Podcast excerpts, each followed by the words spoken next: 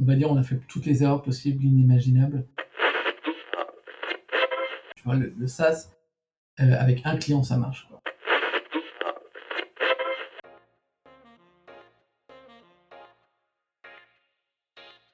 Bienvenue sur Lance-toi et Code, le podcast des développeurs qui entreprennent.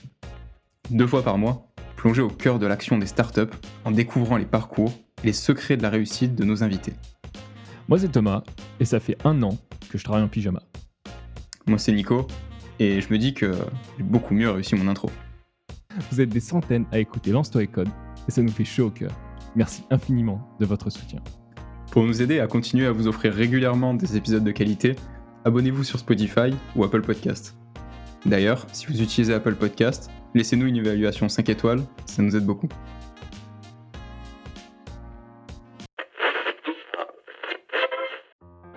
Aujourd'hui, dans Lance-toi et Code, on accueille Alexandre Delivet, fondateur et dirigeant de Collect. Collect est une boîte de SaaS qui aide des entreprises diverses à récupérer facilement et de manière centralisée les documents de leurs clients. Mais Alex Delivet, c'est bien plus que ça. Véritable force tranquille de l'écosystème startup et surtout du SaaS français, il est de ceux que tout le monde connaît, mais dont peu de gens parlent.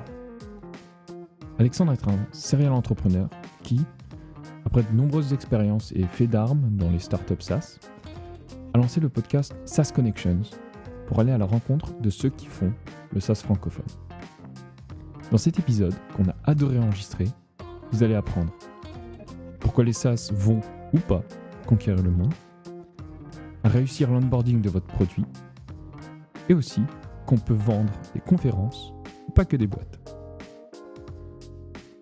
Pour ne manquer aucun épisode et soutenir vos podcasteurs amateurs qui font ça parce qu'ils vous aiment préférés, abonnez-vous sur Spotify ou Apple Podcast. Et si d'ailleurs vous êtes sur Apple Podcast, n'hésitez pas à nous laisser une évaluation 5 étoiles, ça nous aide beaucoup à toucher plus de gens. Sans plus de transition, voici notre conversation avec Alexandre. Euh, bah, bonjour Alexandre, merci beaucoup d'être dans le podcast aujourd'hui. Bonjour Nicolas, bonjour Thomas. Bah, ravi, d'être là, merci pour l'invitation. Bah, avec plaisir. Et euh, sans plus de suspense, sans plus attendre, est-ce que tu peux commencer par, euh, te présenter? Carrément. Donc, euh, je m'appelle Alex, enfin, j'ai plutôt tendance à me faire appeler Alex Delivet. Donc, je suis le fondateur d'une boîte qui s'appelle Collect, qui est un outil qui permet de récupérer des documents et des informations auprès de ses clients. Donc, l'exemple, c'est une agence immobilière, elle a besoin de récupérer tout un tas de dossiers pour pouvoir faire avancer une, une transaction. donc, elle veut utiliser Collect on ne s'adresse pas uniquement aux agences immobilières, on s'adresse à tout type de, tout type de business. Donc ça peut être euh, des, un onboarding de clients en B2B, ça peut être des avocats qui ont besoin de récupérer des dossiers de la part de leurs clients. les usages sont assez, sont assez diffus. Euh, je suis également, alors depuis quelques jours, j'ai lancé un podcast aussi euh, qui s'appelle SaaS Connection et qui parle de ça, on reviendra dessus. Et avant ça, j'ai fait pas mal de j'ai fait pas mal de conseils, plutôt en marketing, enfin ou plutôt en grosse parce qu'en fait j'ai une double double casquette marketing et aussi tech, euh, donc je sais euh, je sais coder et c'est moi qui ai codé toute euh, la plateforme toute la plateforme Collect. et puis avant et encore si je rembobine encore avant, donc j'ai aussi travaillé un peu dans le startup studio qui s'appelle eFounders. Et encore avant, j'avais monté une boîte une boîte, euh, enfin une autre startup qui s'appelait TripXP, qui était une marketplace pour activités, un peu ce que fait Airbnb aujourd'hui avec, euh, avec les activités. Airbnb a deux, deux, deux activités, le fait de louer des appartements ou des maisons et aussi de proposer des mmh. activités sur place. C'est un peu ce, ce que nous on faisait à, l'époque.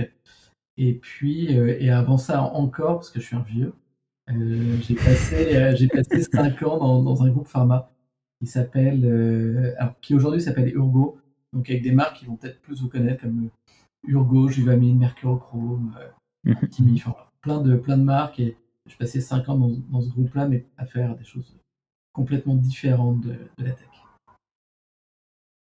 D'accord. Pour, pour revenir un petit peu à, Comment? Je dis voilà mon parcours inversé. Ouais, c'est hyper original. C'est la première fois, je pense, qu'on a un parcours inversé comme ça. bah, si, on continue encore un petit peu en arrière, euh, tu as dit que tu savais coder. Est-ce que c'est tes, études, euh, tu as fait des études euh, d'ingé, des études de dev? Non, j'ai fait. comment tu as appris à coder? Alors, j'ai fait une école de commerce. En fait, j'ai appris à coder quand j'avais 16 ans, si je dis pas de bêtises. comme beaucoup. Alors, j'ai commencé avec ce qui n'est pas vraiment du code, de l'HTML et, et, du CSS. En gros, j'ai eu un besoin à un moment donné de faire un, de faire un site web. Je me suis dit, bon, je vais m'y mettre, ça ne doit pas être très compliqué. Et en fait, tu, tu, fais ton premier site pour toi, tu en fais un deuxième. Alors là, on parle de ça, c'était donc 16 ans, ça devait être en 97-98. D'accord. et donc, j'avais donc j'ai fait mes premiers sites comme ça. Puis on a commencé à me dire ah mais est-ce que tu pourrais faire le site internet pour la boîte de Intel? Et puis en fait j'ai commencé à faire des, des, sites. Et puis un jour quelqu'un m'a dit ah mais moi sur mon formulaire de contact alors à l'époque je faisais vraiment un truc crado. En gros j'avais une espèce de forme juste tu vois de, genre titre et commentaire tu vois. Mmh. et t'appuyais sur le, le bouton d'envoi et en fait c'était un mail tout tu vois. Et ça te pré-remplissait juste, ton, ça t'ouvrait ton, ton client mail et ça, et ça te le remplissait. Un jour, quelqu'un a dit, mais attends, moi j'ai vu un autre site, le truc est beaucoup plus clean parce que ça ouvre pas, ça n'a pas besoin d'ouvrir ton, ton client mail euh, et tu as juste écrit message envoyé. Ce serait mieux si on pouvait faire comme ça. Donc je dis, ok, bah, je vais regarder comment faire. Donc là, je commençais à mettre le nez dans PHP. Je commençais à dire, ah bah ouais, c'est pas mal en fait. Puis tu commences comme ça, puis au bout d'un moment, on me dit, ah mais moi j'aimerais bien pouvoir changer euh, genre le message que j'ai sur la home de mon site et tout. Et puis, bah, de fil en aiguille, en fait, je commence à mettre au code, à en faire de plus en plus, à en vendre de plus en plus aussi à des clients.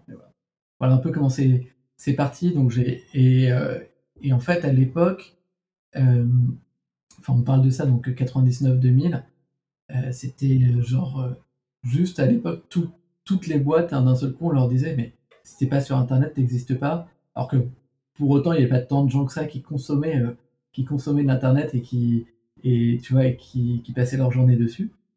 Et donc tout le monde voulait s'équiper. C'était un peu une une, une époque de, de ouf et, et en plus finalement je sais pas des mecs à l'époque donc moi j'étais tout jeune mais des mecs qui avaient je sais pas 30 ou 40 ans ils avaient pas hmm. ils avaient pas plus d'expérience que nous quoi donc euh, toi tu arrives avec tes, 17 piges ou 17 ou 18 piges en fait t'es un peu à l'avance du es un peu à l'avance du truc et, les mecs kiffent, euh, kiffent, ce que tu fais. Donc, euh, ça c'était les débuts des années 2000, donc c'est ça? Ouais, début des années 2000. Et puis, euh, et puis donc j'ai lancé ça pendant un petit, enfin j'ai fait ça pendant un petit moment. j'ai à un moment donné, j'ai même bossé avec un avec un réseau d'agences immobilières qui s'appelle l'adresse. Donc où je me suis retrouvé un peu leur leur DSI euh, si, on peut, si on peut dire mhm. ça. Donc j'ai fait, euh, alors là pour le coup, euh, eux, je leur ai fait leur site web, je leur ai fait leur, leur intranet de l'époque, des outils internes, tout ça développé en PHP et MySQL. Et, et puis, finalement, donc, je fais mon école de commerce en parallèle. donc, je bossais, j'étais à l'école la journée et je bossais le soir et le week-end. parfois, je devais sécher pour aller chez des, clients. Et puis, en, je sais pas, je crois que c'était en en 2006, un truc comme ça, j'étais diplômé. Donc il a fallu faire un choix et je me suis dit, euh, je me suis dit que j'allais aller bosser dans une boîte qui avait rien à voir avec la tech et que ça resterait ma passion, mais c'était tout. Et tu avais quel job là-bas dans cette, dans cette boîte? Alors j'ai commencé euh, donc dans le groupe dont je vous ai parlé. En fait, moi je bossais au niveau de la holding et j'étais dans un département fusion-acquisition. Donc en fait, on étudiait des dossiers de rachat pour, euh, pour, cette, pour cette boîte. Donc ça, c'était un stage. Et ensuite, euh, j'ai passé, je crois, presque trois ans en tant que bras droit d'un DDG. Donc hyper intéressant. Donc, cette personne était à la fois DG d'une des filiales et DG du groupe. Du coup, j'avais enfin, des dossiers qui étaient hyper intéressants. C'était des réunions, enfin, c'était une sorte de, de MBA puissance, puissance 1000 parce que parce qu'en fait, tu as accès à des, à des décisions, à, des, à un savoir que normalement, auquel tu as accès normalement mmh. beaucoup plus tard. Quoi. Mmh. ok. Mais, mais, ça lié à ton, à ton parcours euh, école de commerce, donc pas du tout tech en fait. Exactement. Pas du tout tech, même si la tech m'a un peu servi à l'époque, parce que, bah, parce que déjà je faisais des, des, journées à rallonge. En gros, parfois je bossais de 6h à 22h, tu vois. Enfin, c'était vraiment hyper, hyper intense. Euh, que une grosse partie de mon boulot, c'était quand même de faire. Enfin, ça, ça, touchait à Excel. Donc, en gros, c'était un peu tech. Et que tu, tu, tu, masterises un peu Excel. Déjà, ça, ça aide. Et ensuite, j'ai commencé aussi à me construire mes propres, comment dire, mes propres fonctions en VBA, et ainsi de suite, pour gagner du, pour gagner du temps et, optimiser pas mal de choses. Donc là, là encore, là encore, ça m'a fait, ça m'a enfin, finalement, ce côté tech m'a aidé dans mon, dans mon job au quotidien. Ok. Et donc, du coup, suite à ça, tu as, passé plusieurs années et au bout d'un moment, tu t'es dit euh, que tu allais monter ta, propre boîte et c'est là où tu as monté euh, TripXP. Exactement. En fait, euh, l'histoire, c'est que je me suis retrouvé en déplacement avec mon boss. Donc, on était à New York et genre, j'ai trop kiffé et tout. Enfin, j'avais déjà été à New York avant, mais genre là, je, kiffais trop et en fait, je me suis dit, mais moi, c'est ça la vie, la vie que, dont je rêve, c'est de pouvoir euh, genre voyager pour le boulot, euh, aller à New York comme ça et tout. Mais je me suis dit, aujourd'hui, je le fais parce que, parce que je suis dans cette boîte-là et parce que euh, finalement je suis le bras droit de, cette personne.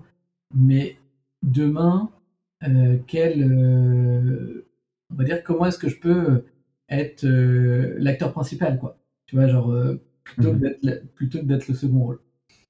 Et puis, et puis en fait, bon, ce que je faisais, ça me plaisait beaucoup, et la boîte me plaisait beaucoup. Après, t'as un petit côté où à un moment donné, tu te challenges et tu te dis, ouais, mais en fait, euh, dans l'industrie pharmaceutique, je vois pas grand chose, parce que j'ai pas hmm. fait telle et telle école. Que, alors moi, j'avais réussi à faire mon petit bout de chemin dans, dans ce, dans ce groupe-là, mais en gros, si tu veux aller demain chez Sanofi ou autre, il faut que tu aies fait telle école, ou que tu aies un double parcours en ayant fait, pourquoi pas pharma, ce qui n'était pas hmm. du tout mon, mon, cas et j'avais aucune assurance de pouvoir avoir un, job et, même ce genre de. Enfin, tu vas faire ce genre de voyage, ainsi de suite, avant, je sais pas, 10 ou 15 ans. Et puis, euh, en parallèle de ça, je passais de plus en plus de temps à faire de la veille et à, m'intéresser, enfin, ou plutôt à me réintéresser au milieu de la tech. J'avais l'impression mhm. que ça, que ça bouillonnait un peu. Et du coup, je me suis dit, bon, allez, euh, euh, reviens à tes premiers amours, quitte la mhm. pharma, monte une boîte dans la tech. Donc c'est à ce moment-là que je décidais de, faire le grand saut. Mais ce qui d'ailleurs, et c'est, je dis ça, j'ai quitté euh, cette boîte-là, non pas pour monter TripXP, mais je me suis dit, je vais quitter tout court, et ensuite je verrai ce que je monte. Parce que j'avais le sentiment que au moment où, où tu as une idée, il faut que tu sois capable de te mettre à fond dessus et de pas attendre. Tu vois, genre tu peux pas mûrir une idée pendant mmh. deux ans et te dire ensuite, bah tiens, je vais y aller. Mm. Souvent, tu as une question de time to market et, du coup, il faut que tu aies l'esprit un peu mm. disponible au moment où tu y vas. C'est intéressant ça. Donc en fait, euh, tu es parti euh, en sachant que tu voulais monter quelque chose, mais tu t'es dit, je vais d'abord partir et ensuite je vais trouver ce que je vais monter. Plus. Ouais, exactement. Et, c'est assez intéressant, c'est un, peu contre-intuitif par, euh, par rapport à ce que certaines personnes peuvent se dire où ils se disent là, j'ai la sécurité, j'ai de l'argent, ça rentre, j'ai le temps de regarder, d'essayer de trouver quelque chose et ensuite je me lancerai. Mais ce que tu dis, c'est que il faut pouvoir se, se, lancer tout de suite et il y a trop de. Quand, quand on a quelque chose qu'on va aller explorer, il faut pouvoir se lancer tout de suite. et rester en CDI, on garde un certain momentum qui nous empêche de, de de le faire. Quoi. Ouais, ouais. Il y a ça, et puis euh, bah, moi j'avais des idées, mais qui étaient très très proches de ce que je faisais au quotidien. Donc euh, j'avais aussi hmm. besoin de, tu vois, de, m'ouvrir un peu les chakras. Donc hmm. euh, au moment où, j'ai quitté ce job, je crois qu'un mois avant de quitter ce job, je suis parti genre une semaine à San Francisco.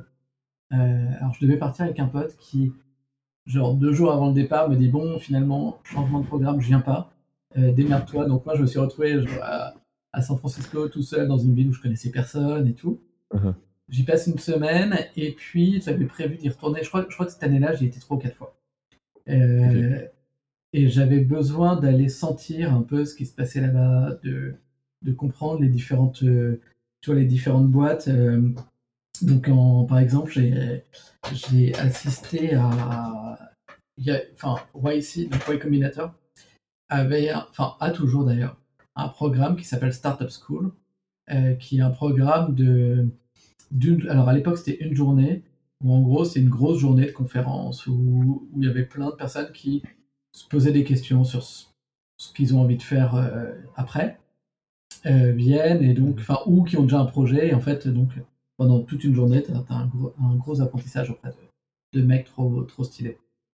Et donc, euh, par exemple, moi en 2011, j'ai participé à la Startup School, donc qui était à Stanford, et c'était génial. Quoi. Et en fait, euh, l'autre jour, je suis retombé sur la, la fiche de, cette journée, genre les intervenants, c'était euh, Mark Zuckerberg, les mecs de les mecs d'Airbnb, il y avait, enfin, et du coup, c'était vraiment aller sentir le, le pouls qu'il y avait là-bas pour se dire, ok, ça c'est les next trends, et en fait, je vais pouvoir me, me lancer une boîte dans ce, dans ce domaine-là. Et donc, du coup, tu t'es imprégné de ça et tu t'es dit, là, ce qu'il faut que je monte, du coup, c'est du logiciel, c'est un, un, service en ligne. Euh. Ouais, alors, pour le coup, euh, sur TripXP, c'est pas moi qui ai eu l'idée. Euh, c'est pas moi qui ai eu l'idée, c'était un de mes meilleurs potes. En gros, j'ai monté cette boîte-là avec, avec deux de mes meilleurs potes qui avaient une agence de com et qui m'ont dit.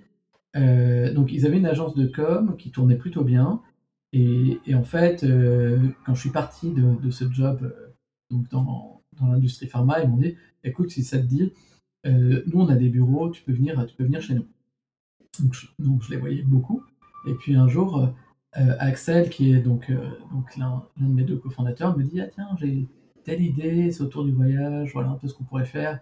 Et donc son, son pitch, si je puis dire, c'était que quand on se retrouve à l'étranger, finalement, on fait un peu tous la même chose et qu'il y a certaines villes parfois qu'on connaît bien, mais, euh, mais finalement on ne sait pas les, trucs un peu cool à, faire.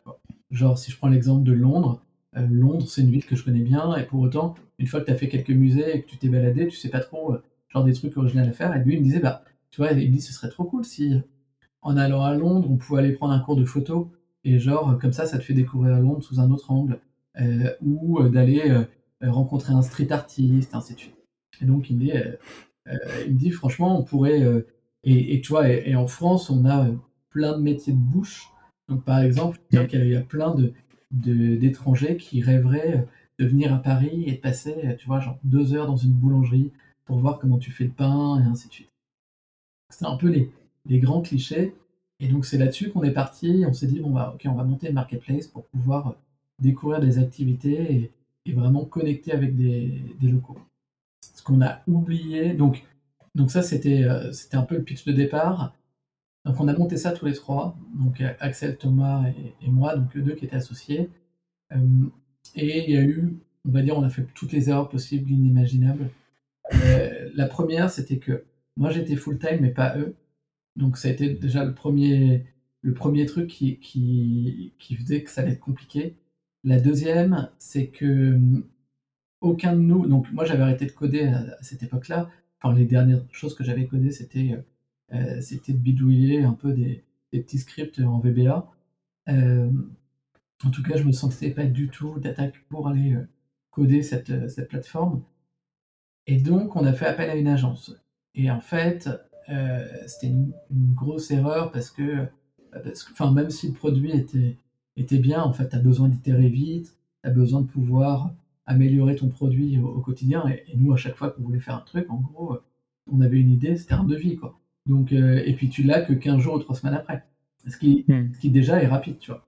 Donc, franchement, ça c'était la deuxième erreur. Et, et, ensuite, ce qui s'est passé, c'est que on a réalisé, donc on, on, avait, on levé un tout petit peu d'argent auprès de, auprès de, de enfin, d'amis, donc vraiment du Friends and Family. Et on a réalisé au bout de quelques. Et on commençait à avoir de plus en plus de concurrents. Euh, ce qui, limite, n'était pas forcément une mauvaise chose. Mais quand on démarchait euh, des prestataires, souvent on avait la réponse de euh, Ok, c'est cool, mais en fait, vous faites la même chose qu'un tel, un tel, un tel. nous, le problème, c'est que. Alors on leur disait Mais on va mettre les, activités en ligne pour vous. Et en fait, les gens disaient Ouais, mais nous, c'est pas ça qui, est painful pour nous c'est pas tant de mettre l'activité en ligne, c'est derrière de faire le suivi, de voir si l'activité a bien eu lieu, si on a été payé par, euh, par telle ou telle plateforme. en fait, c'était tous ces, ces, toutes ces choses-là. Et donc, comme ça décollait pas la marketplace en tant que telle, à un moment. Et puis, euh, il y avait un autre truc, c'est que, en gros, le business model standalone, il tient pas non plus. Parce qu'il y a très très peu de repeat. Donc, je sais pas si, comment dire, si, si vous voulez tout le détail, mais en gros, on était sur des paniers moyens qui étaient à moins de, moins de 100 euros. Euh, Mhm. Sur ça, tu prends une com qui va être de l'ordre de 15-20%. Enfin, je crois que même c'était, je crois que même notre panier moyen il était à 80 euros. Euh, tu prends une com de 15%, donc euh, il te reste que 9 euros et quelques. Euh, sur ça, il faut que tu payes ta TVA. Faut que tu- et il faut que tu fasses à la fois ton acquisition d'activité et ton acquisition client. Et, et sachant que en plus ton acquisition client, euh, tu vas être en frontal avec, euh, je sais pas, enfin, en gros, si je mets euh, voyage Paris, euh, je vais être en frontal avec des mecs qui vendent de des, des nuits, Mhm. avec des mecs qui vendent des séjours tout packagés. Enfin, donc tes coûts d'acquisition, ils sont hyper hyper élevés. Et, et du coup, clairement, le, le business model, est- et en plus, il n'y avait pas de repeat. quoi. C'est-à-dire que mais quand bien même tu arrives à signer un client, la fois d'après, quand il revient dans la ville ou quand il va dans une autre ville, il va pas forcément faire appel à toi. Oh, donc, honnêtement, le business model de ce point de vue-là, il était vraiment casse-gueule. Et on a mis. Enfin, on s'en est aperçu assez vite. Et à un moment donné, on s'est dit, OK, on pourrait faire un pivot. On pourrait changer et essayer plutôt de faire un SaaS qui permette aux mecs qui font des activités euh, bah, d'avoir pourquoi pas un mini-site et pourquoi pas des intégrations avec toutes les plateformes. Et comme ça, ça devient un peu leur, on va dire, l'endroit unique où ils peuvent gérer ça. Quoi. Un peu comme ce que font, je sais pas, des euh, Liberkey sur, euh, je, crois que c'est le nom, euh, sur Airbnb, tu vois, de, te, on va dire, de s'occuper presque de, ta présence en ligne pour toi. Et donc on a envisagé de faire ça, et sauf que bah, déjà on avait presque plus de cash, que monter un SaaS, enfin monter un SaaS sans qu'il y ait- un des cofondateurs qui soit technique, enfin, c'était compliqué. Et donc euh, à ce moment-là, on a décidé d'arrêter le projet plutôt que plutôt que de, de s'entêter de s'entêter là-dedans.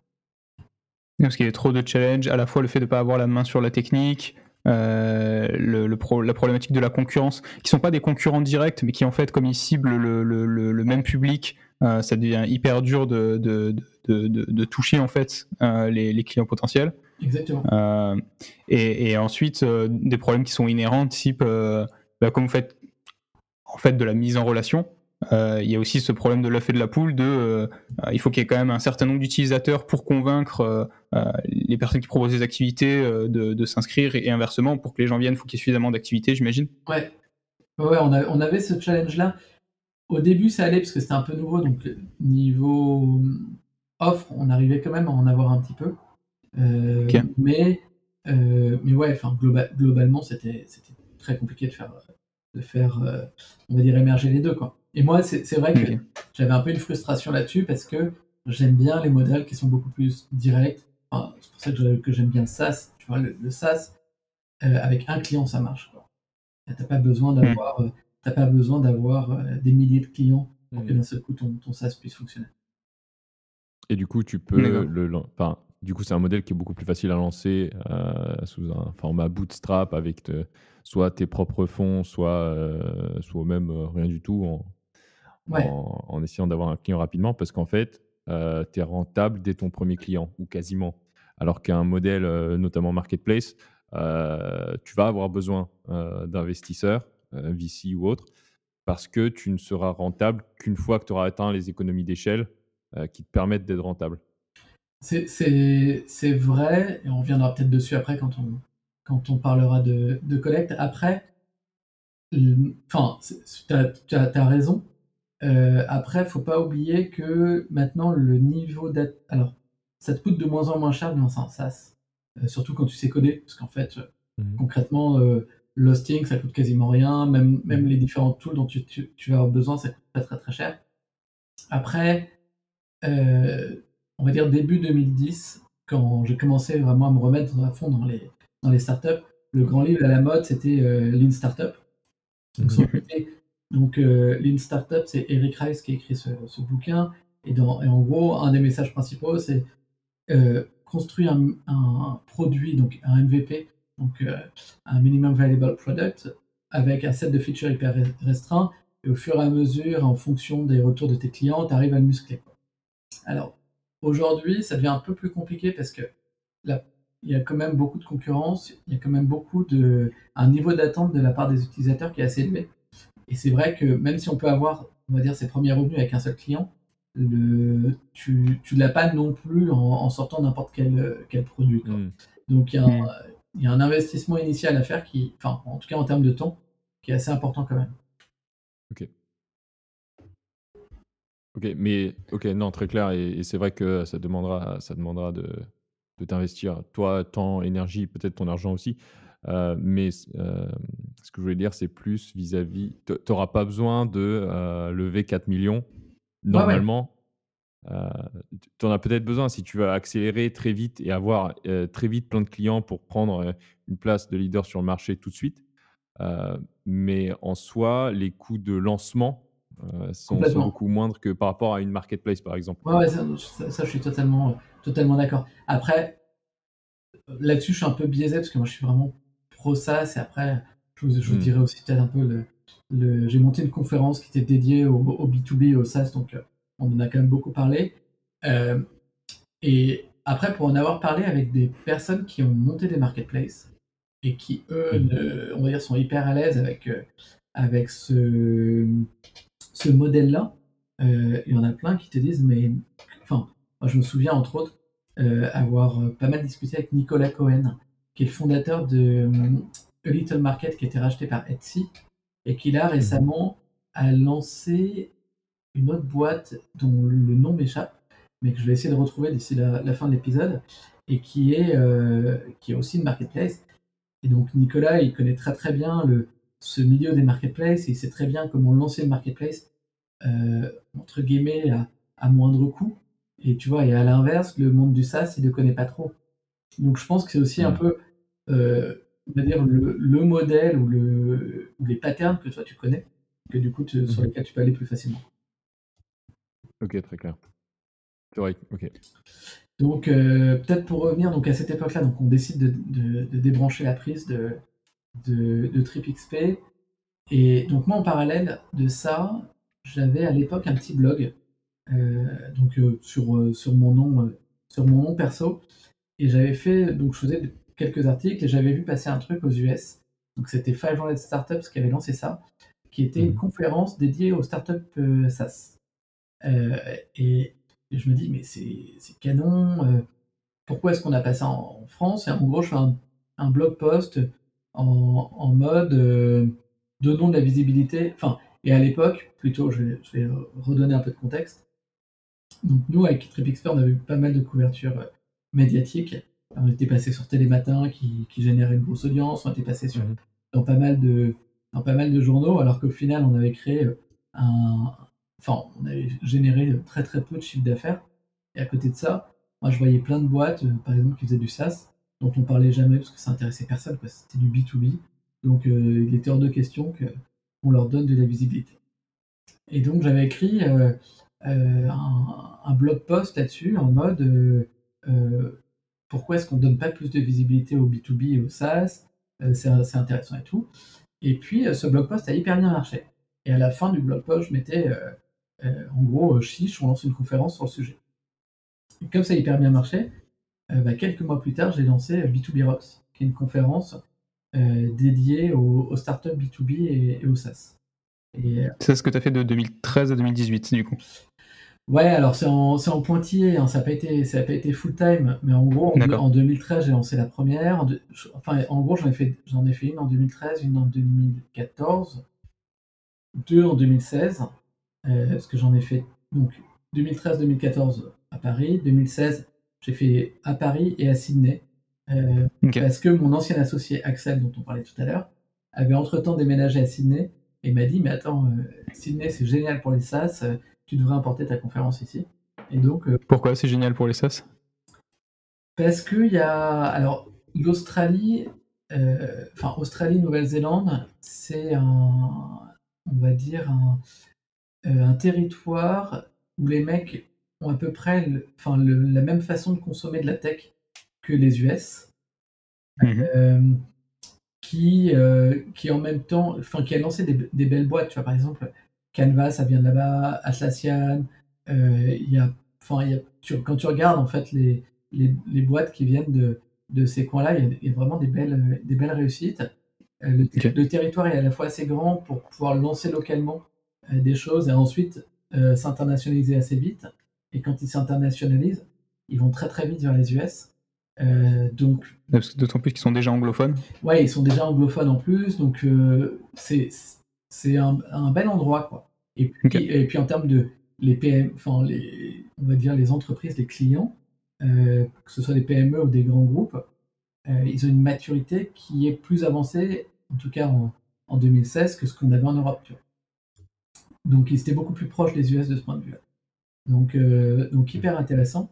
Et d'ailleurs, c'est pour ça qu'aujourd'hui, on voit des boîtes comme, je sais pas, Aircall ou Algolia, tu vois, qui ouvrent des bureaux euh, à Sydney, parce que, enfin à Sydney ou à Melbourne, euh, parce qu'en fait, ils s'aperçoivent que de façon un peu euh, non prévue, il y a une certaine traction là-bas et que, ça vaut le coup d'y aller. Donc en 2016, j'ai lancé une, une, une édition de, de B2B Rocks là-bas. donc B2B Rocks, ça a bien marché pendant ces années-là, mais c'était un peu, c'était un peu en, en pointillé jusqu'à jusqu'à revendre B2B Rocks au fonds d'investissement qui s'appelle Axeleo. Et donc, il a racheté en 2018. Ok. Et en parallèle, en 2014, juste après B2B Rocks, j'avais différentes opportunités, euh, toutes dans le SaaS. Euh, et une de ces opportunités, c'était d'aller chez eFounders, donc le startup studio. Mhm. Euh, et puis, donc, j'ai passé presque un an et demi, un an et demi là-bas à m'occuper des opérations. C'était super, super intéressant. Ça veut dire quoi s'occuper des opérations? C'est-à-dire t'accompagner C'était assez euh, large. Euh, c'était assez large. Ça allait de, de faire donc accompagner certaines, certains projets qui étaient en cours de, création. On avait à l'époque ce qu'on appelait des euh, des associates. Donc c'était en gros des personnes avec un, background business qu'on mettait sur les sur les projets. Donc il s'agissait de bah, les manager et puis de voir avec les différents fondateurs, en gros, leurs besoins un peu en termes d'associate. Et puis, euh, c'était aussi le fait de, de faire un peu le tri dans, dans les futurs projets de, ou de les tester, euh, justement avec les associates aussi, d'aller voir bah, est-ce qu'on lance tel projet ou tel projet. Beaucoup de recrutement, alors, enfin recrutement, je mets des guillemets là-dessus, enfin recrutement de l'équipe de, des founders en tant que tel, et puis aussi euh, on va dire, identification et accompagnement des futurs fondateurs de, de boîtes. Pas mal de. On va dire, c'était un, poste qui était assez, euh, assez divers. D'accord. Et donc ça t'a fait ça pendant un an et demi. Ouais. Et, euh, et, donc en fait pendant toute cette période, tu t'es complètement écarté de, de, de, la technique parce que tu avais TripXP euh, qui était technique. Tu as fait B2B Rocks où rien avant en fait c'était des conférences, donc pas de technique là où, étais, euh, où tu travaillais chez Founders, pareil. Alors, c'était dans le monde de la tech, mais pareil, c'était pas technique. Et à quel moment tu es revenu à la tech alors? Alors, bah, c'est en étant chez Founders, à un moment donné, je me suis dit, euh, je me suis dit, ok, c'est comment dire, euh, j'ai envie de remonter quelque chose. Je n'avais mhm. pas envie de. Alors, c'était un peu un des prérequis, c'est je voulais monter quelque chose qui était bootstrap. J'avais lu quelques années plus tôt le livre La semaine de 4 heures, avec tous ces, on va dire, euh, toutes les, tous les idéaux qu'il y a derrière. Et puis, j'avais autour de moi quelques, quelques personnes qui euh, avaient des, des SaaS bootstrap. Et donc, je m'étais dit, OK, j'ai envie de monter quelque chose de bootstrap. Et, et donc, je me suis dit, bah, je, vais me remettre, je vais me remettre à coder. Donc, en parallèle des Founders, le soir et le week-end, pour m'amuser, je m'étais remis je m'étais remis à coder. Euh, je me suis remis à coder en, JS euh, et, en, et plus précisément sur un framework, enfin sur, ouais, sur un, framework qui s'appelle Meteor. Je ne sais pas si vous connaissez. De nom, ouais, j'ai jamais utilisé. Et qui, parce qu'en fait, à l'époque, le CTO et, euh, et, une autre personne en, dev chez, chez eFounders, donc c'était Vianney et François Lecroix, qui aujourd'hui sont les cofondateurs de Lemlist, donc, euh, mhm. qui, euh, qui, était parmi les plus gros évangélistes de Météor en, France. Et donc, il m'avait montré toute la puissance de, de Météor. Et je me suis dit, bah, en fait, euh, ok, je vais me remettre à coder et je vais utiliser, a priori, les mecs sont bons, s'ils ont choisi ça, c'est pas pour rien. Et donc, c'est pour ça que j'ai choisi, que j'ai choisi Météor. Ok. Et du coup, en, parenthèse rapide, c'est quoi ces avantages-là? Par rapport à, je sais pas, un Express ou. Bah, donc tu fais du donc back, back et front en, en, JS. En fait, ça te gère tout le real time euh, Meteor. Donc c'est assez cool et de façon euh, et de façon on va dire clé en main.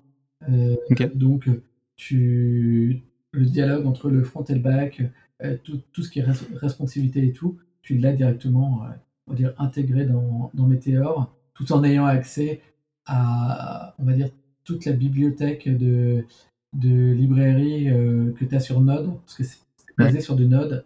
Donc, D'accord. Enfin, voilà. C'est assez, assez puissant et une fois que tu l'as bien en main, tu développes des projets en quelques, en quelques heures ou en quelques jours. Et finalement, ok, euh, super. Et finalement, alors il y a plein, y a certaines personnes qui de temps en temps me challenge en mode mais pourquoi tu as choisi ça et pourquoi tu développes toujours euh, avec ça? Et finalement le, bah, le meilleur outil c'est celui qu'on maîtrise bien quoi et enfin qu'on hmm. maîtrise mieux et donc maintenant je suis à l'aise avec euh, je suis à l'aise avec Meteor donc j'ai pas trop envie de, de changer puis bah, l'Emlist pour je sais pas si vous, vous connaissez enfin après euh, ils ont fait pas mal parler d'eux ces dernières, ces dernières semaines. Ils ont fait un, gros coup de com Ouais. coup de euh, ouais, les VC, euh, c'est pas bien.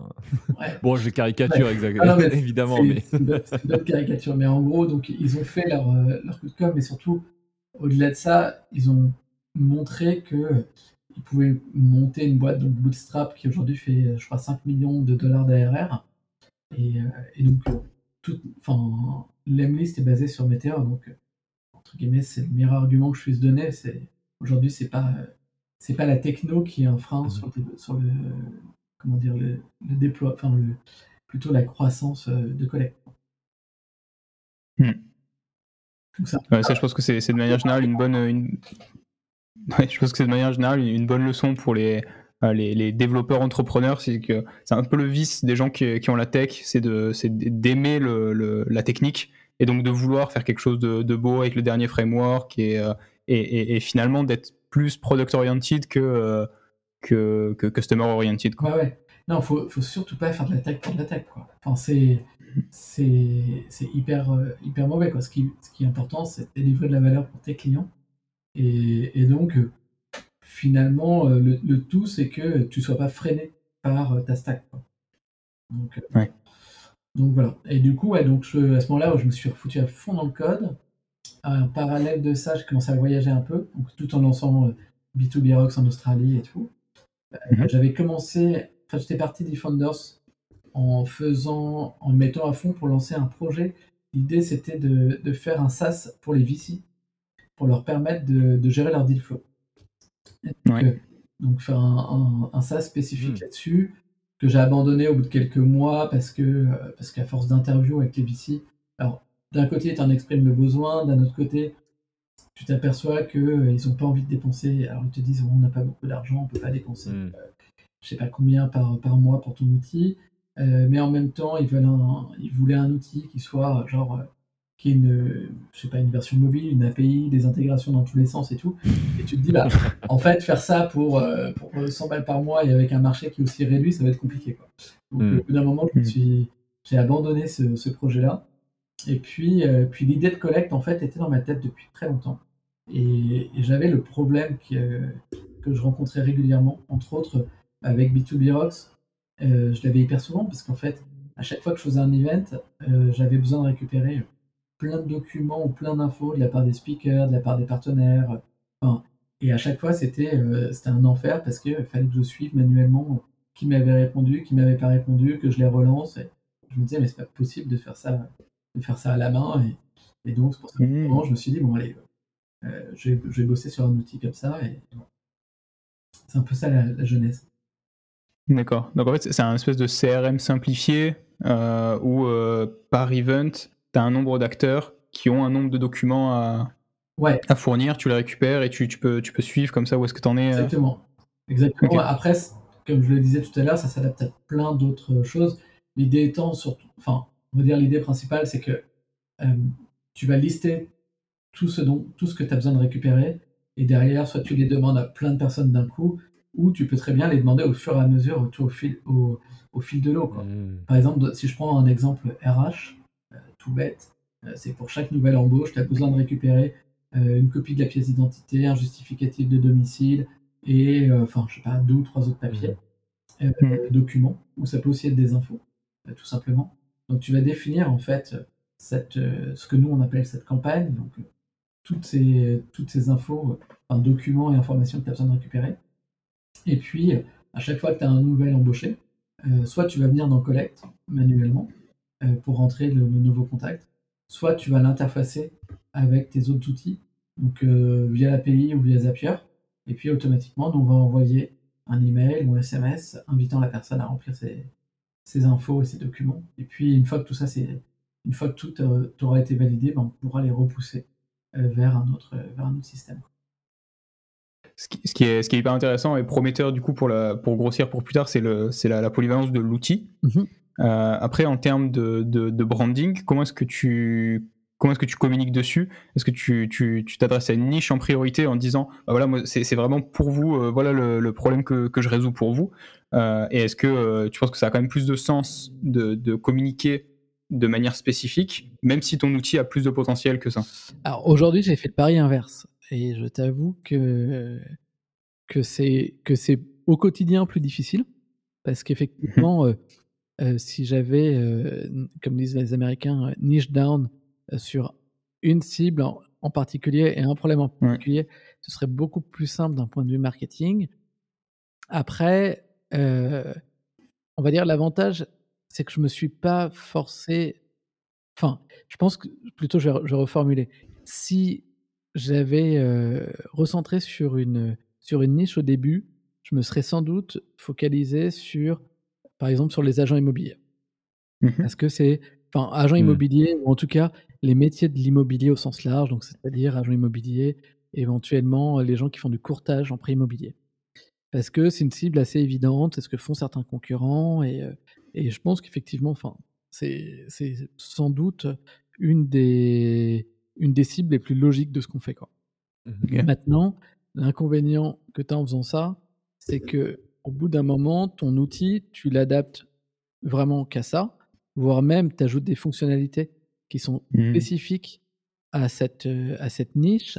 Et en fait, à la fin, tu as un produit qui correspond plus du tout aux autres, aux autres usages. Tu vois. Donc, moi, c'est pour ça que j'ai fait un peu le pari de ne pas forcément faire ça. maintenant, c'est c'est pas simple tous les jours. mais ce que j'aime bien dire, c'est, je sais pas si on prend, enfin, un produit qui est assez connexe au mien, c'est la signature électronique, ou mmh. même des outils de formulaire, parce que finalement, on n'est pas, très très éloigné. et aujourd'hui, bah, si tu regardes, je sais pas, un Typeform ou un DocuSign, ou mmh. DocuSign pour prendre une solution française, ils se sont pas spécial, on leur a pas demandé le premier jour de se spécialiser sur tel type ou tel type de signature. Quoi. Alors après, ça n'empêche pas que, effectivement, quand tu fais du marketing, quand tu fais des landing pages, quand tu viens targeter certains mots-clés ou quand tu fais de l'outbound, ouais, là, tu vas prendre des niches, quoi. C'est beaucoup plus, c'est beaucoup plus simple et tu arrives à avoir un message qui est plus impactant, quoi. Mais en tout cas, mmh. le produit, euh, moi, j'ai pas envie aujourd'hui de le, verticaliser parce que, parce que ça me semble être trop tôt et, et puis parce que je, enfin, je, je, reste persuadé que c'est un outil qui, qui peut s'adresser à vraiment un, nombre incalculable de boîtes. Donc, euh, donc ce serait dommage de, que, que toutes ces personnes-là aient l'impression que ce ne soit pas un produit pour eux. Mmh. Et euh, du coup, ça, me fait, euh, ça me fait penser, est-ce que c'est quelque chose que tu as même considéré de se dire, donc voilà, j'ai ce, ce, produit qui, qui, fonctionne et qui est hyper polyvalent, et de le considérer comme une techno, et que tu, ensuite tu fasses par exemple plusieurs, euh, plusieurs brands avec plusieurs landing pages euh, qui s'adressent différemment à différentes niches. Et au final, tout ça est euh, powered by Collect. Et au final, tout le monde arriverait sur app.collect, mais brandé différemment en fonction de, telle et telle niche, ce qui faciliterait la communication et pour autant changerait pas la techno. Ouais, alors le problème que tu as en faisant ça, enfin, tu as intérêt à avoir les poches très profondes en fait si tu fais ça. D'accord il y a plein de choses que du coup tu vas perdre. tu vois, par exemple, si on parle de de SEO, en faisant ça, tu vas devoir monter, enfin, entre guillemets, «avoir une stratégie SEO» par rapport à chacune de tes brands. Donc à la fin, tu tu capitalises pas vraiment dessus. Au final, tu vas avoir, peut-être 5 ou 6 sites qui vont, chacun ranker, pas trop, trop mal, mais dans leur, on va dire dans leur domaine, quoi alors que si tu, si tu te dis non, non, moi je suis un outil entre guillemets généraliste, euh, enfin, une fois de plus, je reprends l'exemple du, tu vois, de DocuSign ou de YouSign. Mmh. Lui, ils n'ont pas fait tu vois, genre, je sais pas, YouSign for, enfin, pour les agents immobiliers qui s'appellerait ImoSign, tu vois. Ils ont YouSign et derrière, ils ont des landing pages, ils ont, tu vois, des testimonials, ainsi de suite, par vertical, quoi. Donc c'est vraiment cette, cette stratégie, à mon avis, que, que je privilégie. D'accord. Ouais, parce qu'en fait, autrement, tu, tu, tu disperses tes, tes, tes, tes, gains et tes efforts et tu n'as pas, de, pas de compound effect. Ouais, exactement. Exactement. Et puis même, d'un point de vue boulot, ça veut dire que, que tu dois faire quand même beaucoup. Enfin, déjà, parfois, j'ai du mal à faire du marketing. Donc, tu vois, si en plus, tu te, tu te rajoutes du boulot en ayant je sais pas combien de brands, tu vois, ça complique un peu, le, ça complique un peu la chose. Quoi. Ok, d'accord. C'est intéressant effectivement que tu, tu l'aies considéré et que tu aies ces arguments contre cette, cette stratégie-là. ok. Ouais, ouais. Mais ouais, en fait, quand tu es bootstrap, tu es un peu obligé de choisir tes, enfin, tes combats et tu es obligé d'être assez, assez efficace. Quoi. Et tu vois, là, mmh. typiquement, peut-être que ça pourrait marcher, mais je, dirais presque que ce serait presque une expérimentation à faire en, tu vois, en gros hacking. Mais, par contre, l'investissement temps, il est, il est hyper important pour pouvoir l'expérimenter, quoi. Pour pouvoir voir si ça vaut le coup ou pas, quoi. Donc, je sais pas, mmh. aujourd'hui, tu vois, ça passerait pas dans le filtre de, des projets à, à tester, quoi. Ouais. Ah, ça, pourrait permettre de, de, trancher entre euh, est-ce que c'est une mauvaise stratégie ou une stratégie qui n'est pas adaptée à tel ou tel. Euh, ouais. ok. Euh, ok. Et, en fait, à côté de. Donc pour, pour continuer un peu la, timeline, donc un peu après Collect, là plus récemment, tu as, as, monté donc ton, ton podcast SaaS Connection. Ouais. Et, et, donc là, il y avoir un, un, fil rouge quand même après, après plusieurs tentatives et, donc des conférences dessus, euh, aujourd'hui euh, ton propre SaaS et, euh, le podcast. En, préparant les, notes de cet épisode, ça m'a fait penser en fait à la, phrase de, de Mark Andreessen, ingénieur et, investisseur américain qui a investi notamment dans Facebook, Groupon, Skype, Twitter, LinkedIn, etc. Et il avait écrit un article dans le Wall Street Journal, why, why, Software is Eating the World. Donc pourquoi est-ce que les, les, logiciels sont en train de, de, de conquérir le monde?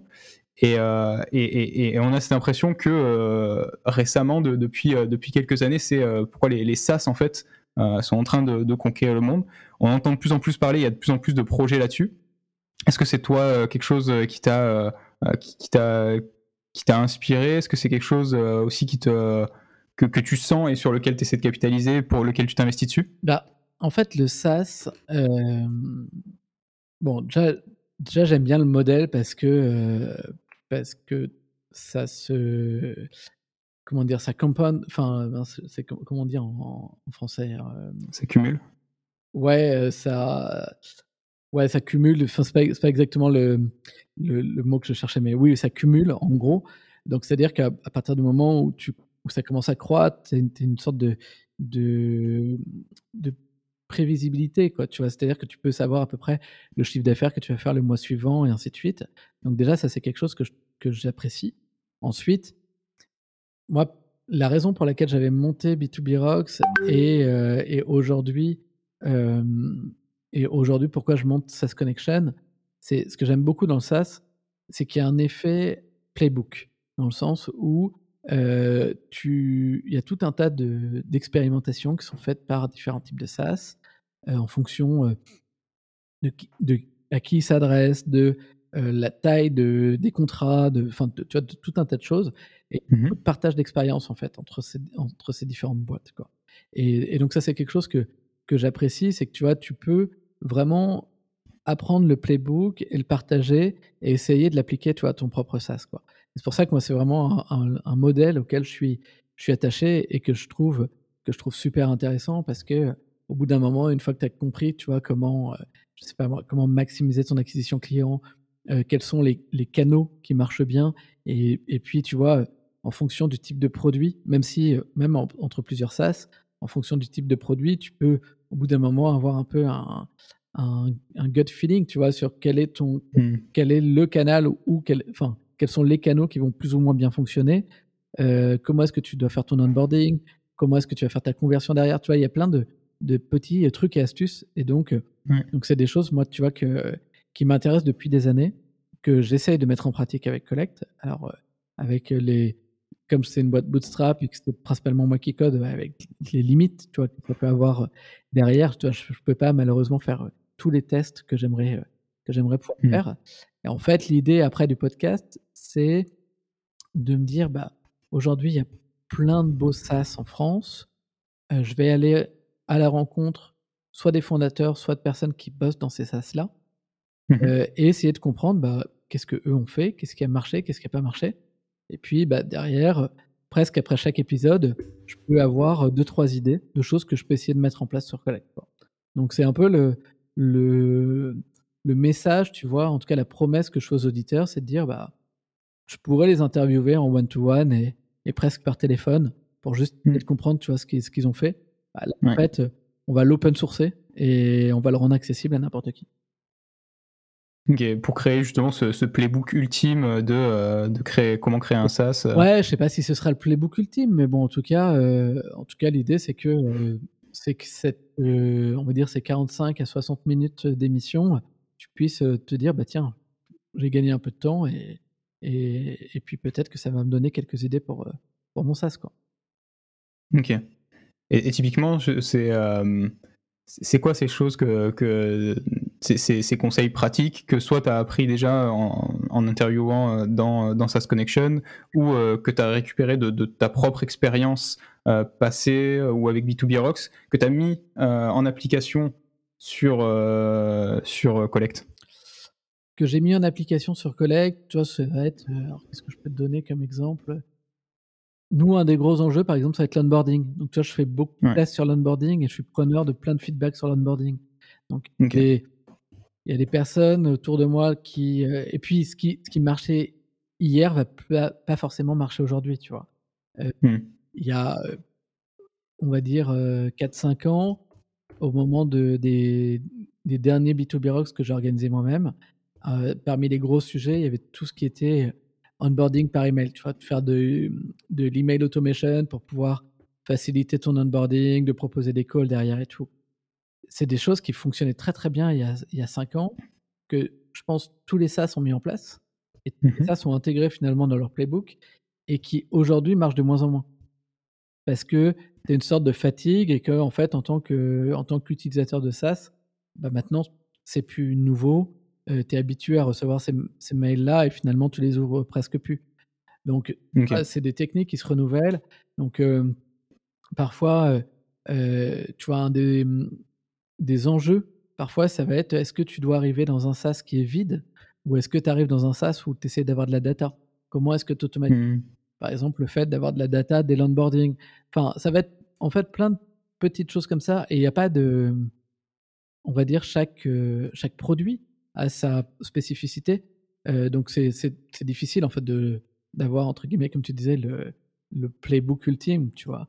Euh, moi je le vois sous un axe qui est celui de collect avec le type de client que j'ai et, et ça va pas forcément s'adapter à tous les à tout type de SaaS.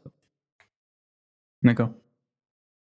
Donc, mais il y a plein de, tu vois, il y a plein de pratiques. Et après, bon, parfois, j'interviewe des personnes euh, qui me parlent de certaines choses qu'ils ont mises en place, qui vont pas forcément résonner chez moi et que je vais pas aller forcément mettre en place, euh, tu vois, dans Collect, mais euh, mmh qui peuvent, pour le coup, résonner pour d'autres personnes qui, qui, écoutent, quoi.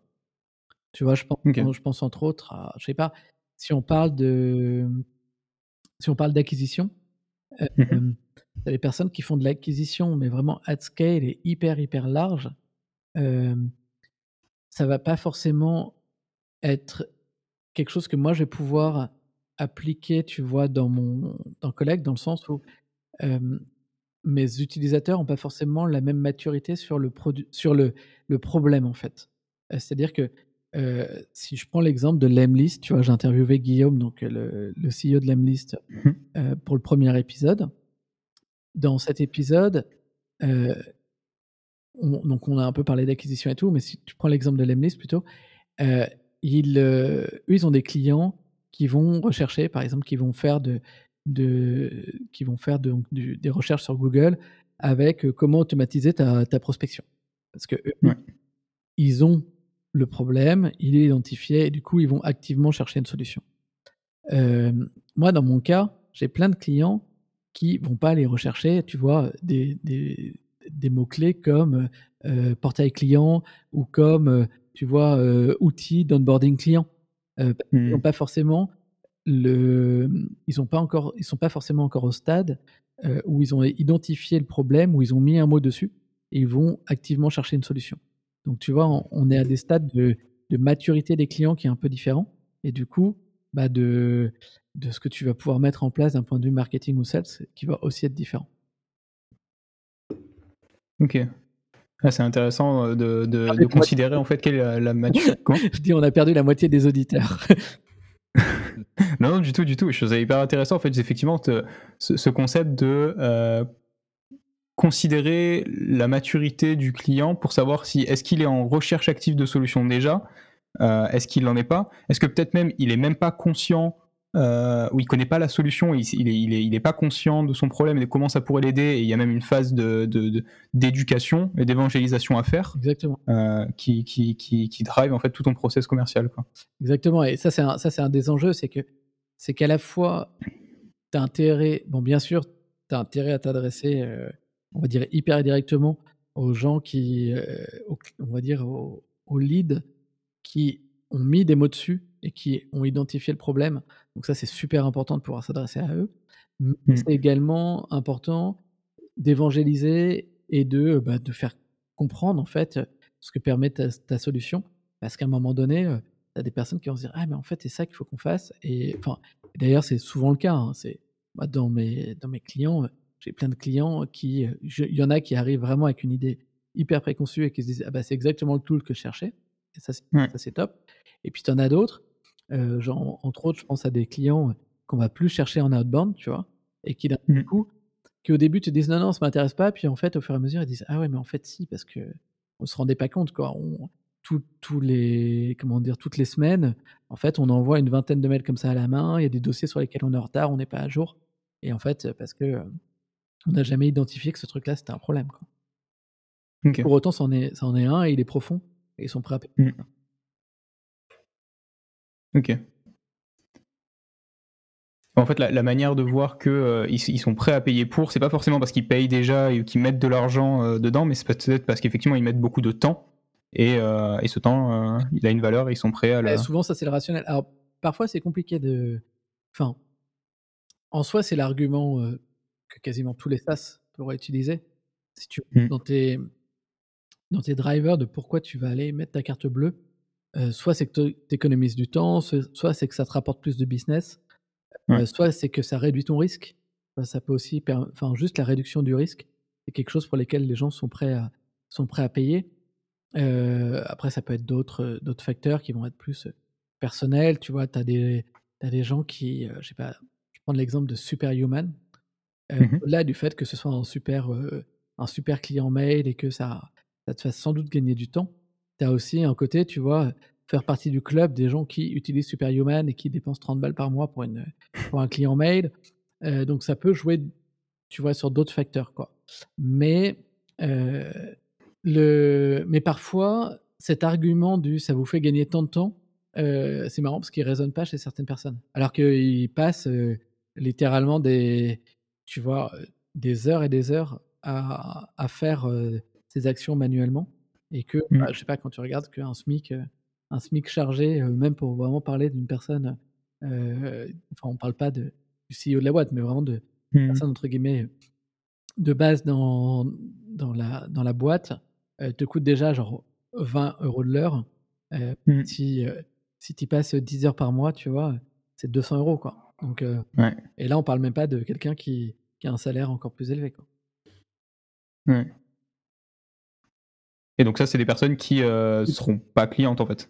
Bah, ouais, t'as beau leur expliquer, souvent le rationnel, ils ont du mal à le voir, ils ont du mal à, à- à- on va dire, à penser de cette façon-là. Et bon, bah, maintenant avec, euh, on va dire avec l'habitude, tu vois, je sais que quand, que- quand ça résonne pas trop chez eux, ce genre d'argument, bon bah, je Mm. préfère, euh, je préfère écourter, passer au client suivant, enfin au, pro- au lead Au prospect suivant, hein. plutôt que, on va dire, de, de devoir euh, argumenter surtout, tu vois, genre quelqu'un qui, qui est trop euh, sur la défensive, tu vois, sur ce genre d'argument, t'arriveras jamais à le, t'arriveras jamais à le convaincre. Ok. Ok, bah écoute, c'est euh, très clair pour moi. Pour toute la, suite et plus de contenu, on, invite euh, tout le monde à aller écouter SAS Connection. Ça, fait à peu près le tour des, questions que, j'avais. Je sais pas si Thomas, tu as, d'autres questions. Ça fait le tour aussi pour moi. Bah du coup, je te... Alex, t'allais dire quelque chose? Non, non, non. non Ok, je... J'allais dire, du coup, je te, propose qu'on passe à la, dernière section du, podcast pour, euh, pour conclure, euh, qui s'appelle la, section ludique, qui est la, section favorite de, euh, de Thomas. Ah, moi, je fais ce podcast juste pour cette section. qu'on commence traditionnellement par un, Fast and Curious des, étapes de l'entrepreneur. Donc des, questions en, A ou B, et tu dois dire voilà quelle, quelle réponse, et surtout ce qui est intéressant, c'est le pourquoi en, en, quelques phrases pourquoi, pourquoi cette réponse-là. Donc euh, je, vais, euh, je vais laisser Thomas euh, te, te, poser ces, ces questions. Ça marche. parti. Du coup, première question. Se lancer en sortie d'études ou commencer par CDI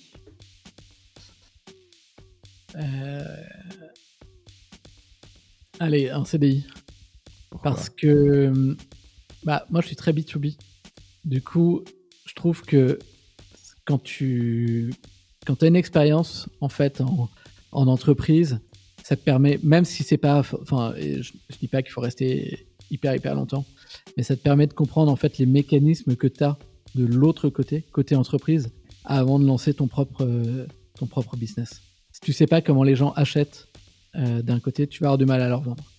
Hmm. Ok. Ok. Ça marche. Question numéro 2. Miser sur une idée ou miser sur un associé? Miser sur. Miser sur une idée. Miser sur une idée. Il y a plein de gens qui disent que l'idée n'est pas importante et que ce qui, ce qui est important, c'est l'associer. Euh, j'ai tendance à croire quand même que l'idée est super importante. Euh, parce, que, parce que oui, tu peux pivoter, mais bon, si tu te plantes complètement de marché ou, ou autre, tu auras beau avoir le meilleur associé du monde, tu auras. Enfin, je connais pas beaucoup, beaucoup d'exemples de mecs qui ont réussi à faire des pivots en changeant complètement ce qu'ils qu'ils font. L'idée joue quand même beaucoup. Euh, bon, après, c'est sûr que c'est un mauvais associé, c'est compliqué, mais. Ok. Et, puis, je pense aussi que, tu vois, tu as des associés, peut-être qu'au début, ils sont pas. Euh, tu pourrais te dire, ouais, c'est pas forcément la bonne personne et qu'en fait, ils peuvent complètement se révéler derrière. Donc, je vais euh, aller à l'encontre de 90% du marché de, 30% des VC, mais euh, l'idée c'est important. Ok. Question numéro 3, persévérer ou pivoter? Persévérer. Persévérer parce que si... Alors bon, bien sûr, ça dépend de la qualité de l'idée au début, mais pense que si tu as identifié un problème et que tu n'es pas, euh, pas totalement, euh, c'est pas totalement enfin, déconnant ce que tu as, ce que as choisi d'adresser comme problème, Peut-être que ce sera des micro-pivots, mais y a... moi, je vois beaucoup, beaucoup de personnes qui m'ont dit Ouais, ouais, tel truc, on ne sent pas, ou on a vu tel concurrent, du coup, on pivote. Et tu as envie de leur dire Mais en fait, non, euh, vas-y, et c'est plutôt bon signe, même quand tu vois des concurrents, parce que hmm. ça veut, ça, c'est une preuve comme quoi il y a un marché. Et j'ai un peu l'impression que le pivot, c'est, c'est l'excuse facile de, de c'est trop difficile, du coup, je ne veux pas y aller. Quoi. Ok, ça marche. Question numéro 4 rentabilité ou croissance? Bah, étant, euh, étant bootstrap, j'aurais tendance à te dire, euh, à dire rentabilité. Pas que ce soit totalement au détriment de ta, de ta croissance, mais je suis. Enfin, c'est un autre modèle, quoi. Le, la croissance à tout prix. Euh, donc, c'est-à-dire, enfin, si tu as, on va dire, un gros déficit et une grosse croissance et qu'a priori tu lèves beaucoup d'argent, c'est un modèle que je, que je trouve très bien. Moi, aujourd'hui, c'est c'est pas le modèle dans, lequel je suis, je suis parti, donc je vais plutôt te dire rentabilité. Ok, ça marche. Et du coup, euh, justement, euh, mettons face à face ces deux modèles. Question numéro 5, bootstrap et bière ou VC et champagne? Bootstrap et bière. J'adore les VC. Et, je, je n'exclus pas un jour de, et peut-être même sur Collect, hein, de, de lever mais en tout cas, aujourd'hui, c'est pas le, c'est pas le cas, tu vois. Euh, peut-être que demain, euh, une fois que tu atteins un certain, un certain palier, tu te, tu te poses la question. Aujourd'hui, aujourd'hui, c'est, je préfère le, je préfère le bootstrap. Et je peux peut-être juste dire pourquoi en, deux mots.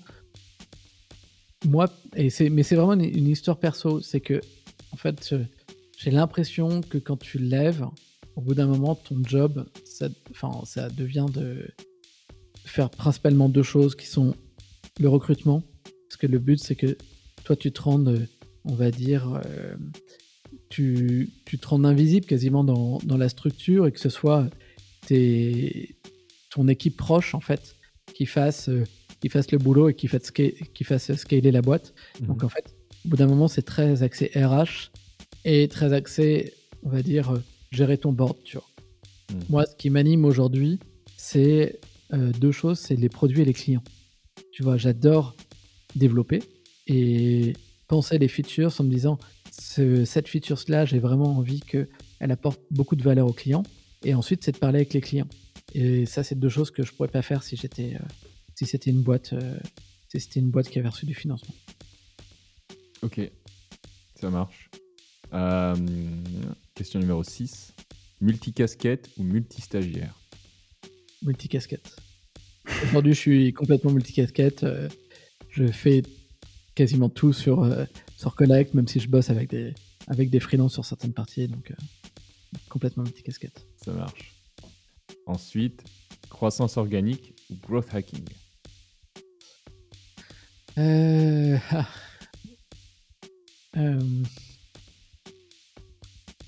Je veux dire croissance organique. Parce que, en fait, quand tu Enfin, le growth hacking, tu peux en faire. Et je pense entre autres quand tu es, quand es, es solo founder ou que tu es. Que es, que, en tout cas, tu es, petit. Si, tu fais du growth hacking, mais que ton produit, il est pas bon, euh, tu vas avoir un, churn de ouf, en fait, quelques temps plus tard. Euh, parce que, ok, tu auras fait de l'acquisition, tu auras peut-être hyper bien converti, mais derrière, tu le payeras un peu plus tard. Euh, je préfère l'organique qui on va dire, reconnaît un peu la, le, produit, tu vois, le, la valeur que tu peux apporter sur tes clients et qui me semble un peu plus long terme. Ça marche. Et enfin, euh, qu'est-ce qu'on te souhaite? PDG d'une grosse boîte ou gros exit? Bah, Gros exit. Ça marche. On te le souhaite. Très bien. Du coup, pour terminer, deux petites dernières questions, deux petits points. Première, c'est euh, est-ce que tu pourrais nous conseiller à nous et nos auditeurs un livre, un podcast et un film? Alors, ouais, carrément. Pour le livre, je vous conseillerais alors un livre qui n'est pas tout à fait nouveau, mais que, que j'ai trouvé hyper intéressant, c'est Behind the Cloud de Mark Benioff, donc le fondateur de Salesforce, où il explique un peu le cheminement, comment il a monté Salesforce, qui pour moi est une des, des plus belles boîtes et bah, déjà le plus gros SaaS qui existe, euh, qui existe au monde. Donc c'est un livre qui est assez intéressant et qui, comme beaucoup de biographies, en fait, vieillit quand même pas mal. Enfin, vieillit pas mal, dans le sens euh, vieillit bien. Euh, donc ça, c'est le, livre que je recommanderais. Euh, bah, le podcast, je recommande le mien. Hein, ça, c'est faire. C'est Connection. donc, vous pouvez retrouver sur toutes les, plateformes. sinon, peut-être je vais recommander aussi. Enfin, là, pour le coup, je vais en recommander deux je vais recommander un épisode que je viens d'écouter de Génération Do It Yourself. Mmh. Alors, tout, le monde, tout le monde connaît euh, ce, ce, podcast, mais Mathieu a interviewé pour la troisième fois Olivier Goua, qui est le cofondateur de euh, October. Mmh. Et, euh, et, je vous en dis pas plus, mais c'est un, épisode qui est très poignant et qui, au-delà du business, est, est, une vraie leçon de vie. Du coup, je, je vous laisserai le, découvrir. Et le dernier, et c'était un film. Mmh ou une série. Film ou une série. Euh, pour le, le, film, je vous recommanderais alors un vieux film, parce que moi je suis un, je suis un vieux, comme je vous l'ai euh, qui est Pirate of the Silicon Valley, euh, qui est sur l'histoire d'Apple et de Microsoft. comment. c'est pas le film le mieux joué, c'est pas le film le. Enfin, voilà. Mais je trouve ça intéressant parce que ça reste des, fondamentaux quand, quand, on est dans la tech et, je pense que c'est un bon, euh, on va dire, euh, c'est une, une, période assez intéressante pour euh, tout ce qui s'est passé dans la Silicon Valley pour comprendre un peu ce qu'il y a aujourd'hui. Donc voilà, je vous recommande parce que je, je pense qu'il y en a plein parmi vous qui l'ont pas encore vu. Ça marche. Ok, merci beaucoup. Et enfin, pour terminer, est-ce que tu as un petit mot de la fin, une petite euh, conclusion, un petit conseil à donner à nos auditeurs? Bah, un petit conseil, euh, lancez-vous euh, tout d'abord. Enfin, c'est le vraiment le conseil le plus le plus simple. Renoncez pas au premier échec et, et aussi bah, ce que je disais un peu plus tôt sur le MVP et, et sur le fait aussi de pas de pas pivoter tout de suite. Euh, je pense que choisissez quelque chose dans lequel vous êtes prêt à vous investir, à, à avoir des des petits euh, des petites difficultés, des petits murs en fait qui se dressent face à vous, euh, mais mais persévérez parce que souvent, heu, le le succès, c'est pas, enfin, contrairement à ce qu'on pense, c'est pas genre, j'appuie sur, j'appuie sur déployer, c'est en ligne et d'un seul coup ça marche et et les clients sont là, quoi. C'est faut persévérer, faut bosser et puis au bout d'un moment ça ça finit par payer. Super. Merci beaucoup, encore une fois, Alex, euh, d'être passé sur Lance-toi Bah, merci à vous 2. À bientôt. Merci Alex. Merci beaucoup d'avoir écouté cet épisode jusqu'au bout. Pour nous aider à continuer à vous offrir régulièrement des épisodes de qualité, abonnez-vous sur Spotify ou Apple Podcast. D'ailleurs, si vous utilisez Apple Podcast, laissez-nous une évaluation 5 étoiles, ça nous aide beaucoup pour les rankings. Prenez soin de vous. À la semaine prochaine. Et en attendant, lance-toi et code.